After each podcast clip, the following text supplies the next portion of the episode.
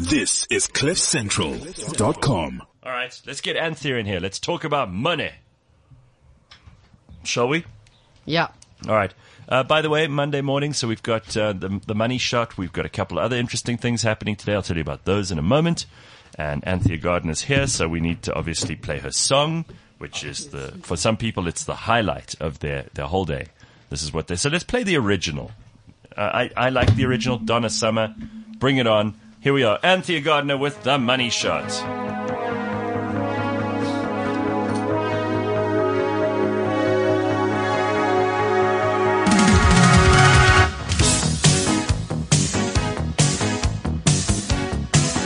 Someone sent me a, a photo of your book that they bought over the weekend. And they said they bought it purely on the recommendation that I put there, where I said, she works hard for the money, so hard for it, honey. That's, that's Brilliant. they bought it. So, so there we go. All right, so Anthea, what's happening in the world of money? Well, before I get to the money, happy birthday, Gareth. Yes, and thank you for bringing me a present. You're very sweet. but did you get what the present is? No, It's a money tree. Let me see. Hang on.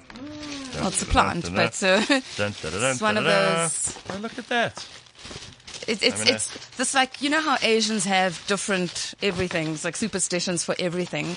I discovered that this one. Oh, careful! It's uh, it's just a Beautiful. plant. Um, that this one they believe brings luck and money. So basically, Ah, it's, uh, so hard for it, honey. you Thank you. That's fantastic. Thanks, Anthea. All right. Right. So to the markets. Okay. Sure. I mean, uh, this is not the best environment to be managing money in, let me tell you. yeah. Uh, global markets last week were really just wait and see. Um, volumes were very low and just everywhere, up, down, just all over the place. And you know why? Because the President of the United States of America has become a little flip-flopper. Oh boy. Have you got the clip I sent Yes. Sia? Please Yes. play it. Donald Trump. And then Yeah, listen to this.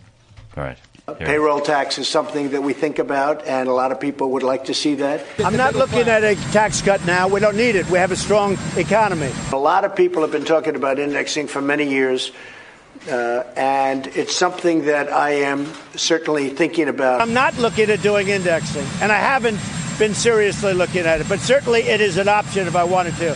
So he can't make up his mind. the man's giving me whiplash. He literally on Tuesday was saying, right, we're going to cut payroll taxes and indexing is basically all about capital gains tax. And then on Wednesday, uh, 24 hours later, came back and said, no, we're not going to cut payroll taxes. I mean, I get that they can't cut it. They've got a trillion rand in debt. Trust me, that government cannot afford to cut taxes, right? Where else are they going to get money to pay this debt? But the point is, he, he, he just, 24 hours. That was literally 24 hours. Anyway, markets got hit pretty badly. Cyclical's the worst hit. Um, and then, of course, he said, um, this this deal with China is probably not going to happen, and he's adding an additional. He's well, he's upping the tax or the tariffs from twenty to twenty five percent, Oh, adding another two hundred and fifty billion dollars. Oh, come on.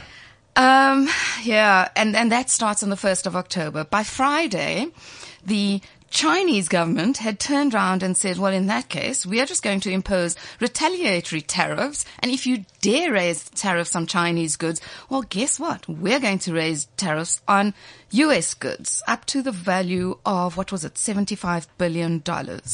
Hmm. So they're just going to put up tariffs by five, by an additional five to ten percent on it's five thousand odd goods. I mean, it's just getting out of hand. And then, of course, this whole thing with Trump not going to meet the prime minister of Denmark because Greenland is not up for sale, Yeah, that was that was just bizarre. throwing his toys. How peculiar is this man? Well, he is. He's very peculiar, and I do think that this is a major blunder on Trump's part. This whole Chinese trade tariff situation. You you've discussed from the beginning. You know, I think that tariffs are a terrible idea. Government does not create an economy. Government create the conditions for an economy. Businesses create an economy. And it's something our government here still have to learn. But Trump mm. should know this. So, so that's so interesting because everybody, we, we all say Trump should know, you know, the He US is clearly he doesn't the biggest economy on the globe, and so they should have. But he doesn't know. He's no, No. better than any other emerging market But government. we thought, because he was in business before, that he would know that all government need to do to make business as successful as possible is stay out of the way. Instead, hmm.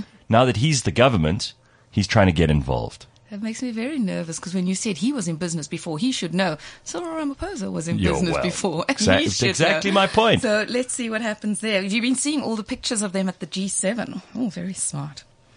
Well, I saw a very funny picture of Trump and Boris pointing at each other.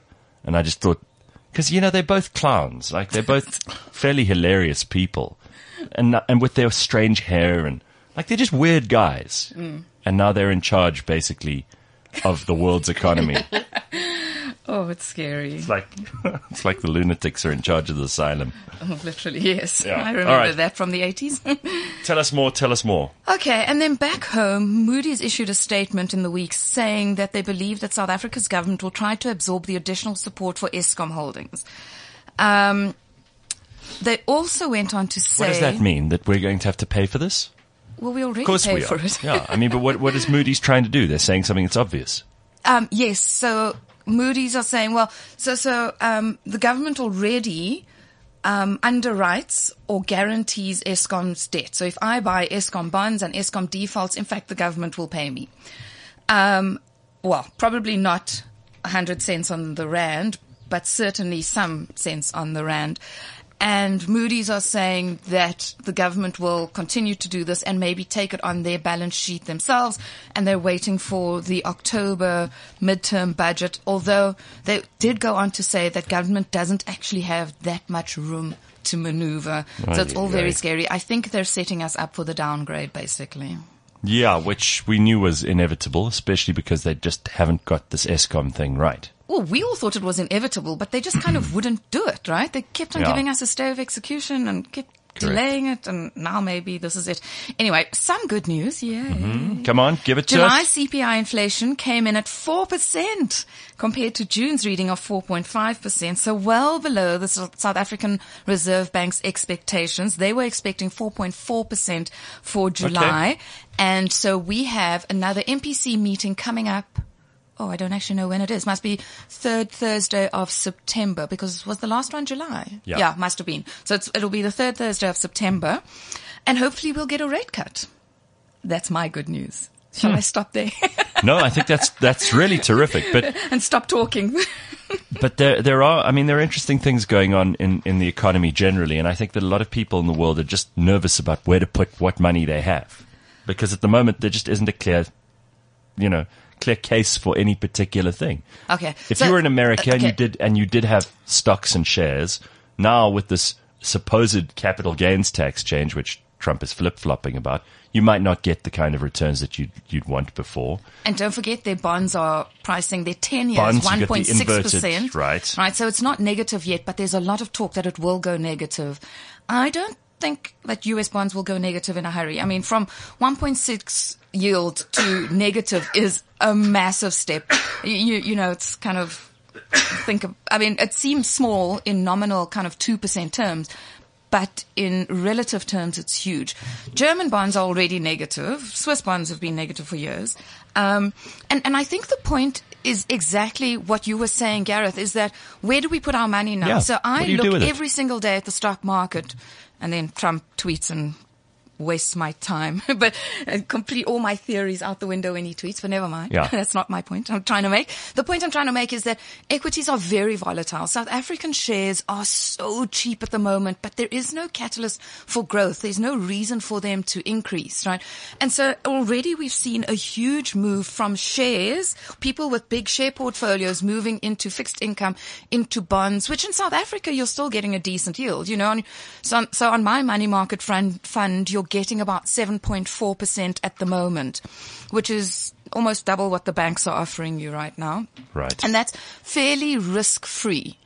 And the point I was trying to make about bonds and yields is that the reason they are negative yields is because actually people are happy to pay banks for a safe haven for their cash. So in a recession, cash is kind of king. And even if you are paying somebody to look after your cash, it seems to be an okay thing to do at the moment, which Yeah. is such an interesting phenomenon in the economy because it doesn't happen that often. You, you know, it's kind of, I don't know when last we had negative yields gov- on government bonds. I'll have to go and look that up. It'll be, it'll be interesting to see. And, and then as I was saying, you know, like, Shares are at the moment are so cheap. And last week again, we saw a couple of shares report. We had ShopRite and Mr. Price.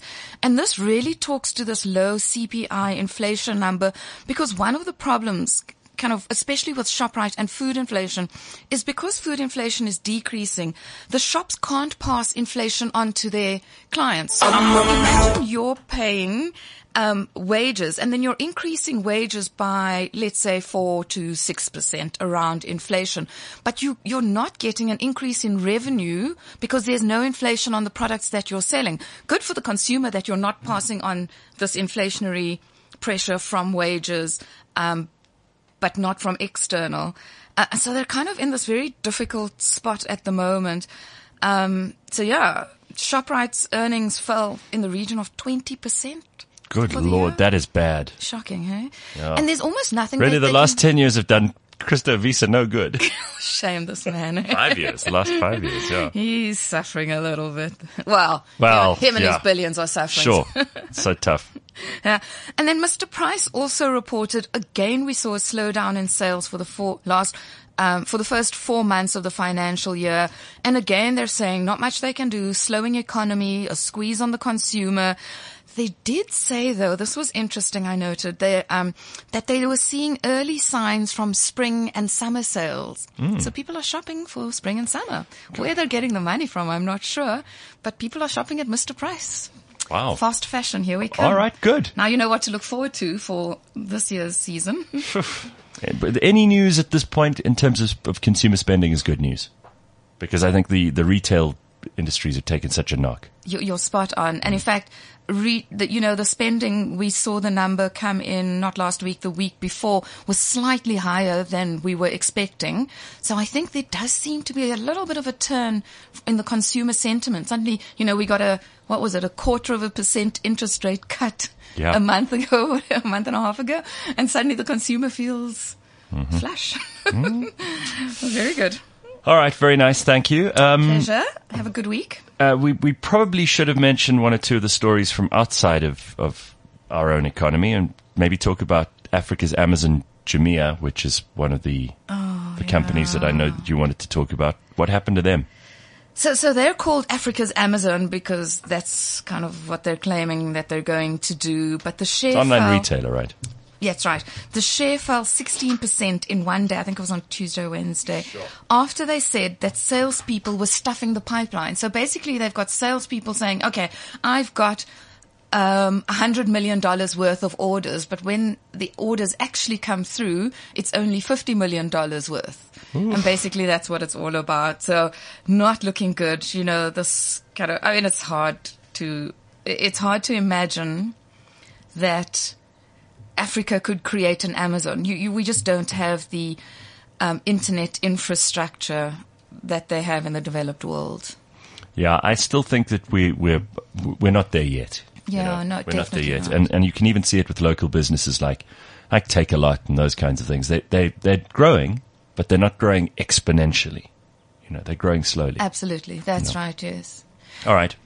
Thank you very much. My pleasure. Have a good week. Good stuff. Anthea Gardner, very nice to speak to you and thank you for my present, my money plant. This is CliffCentral.com.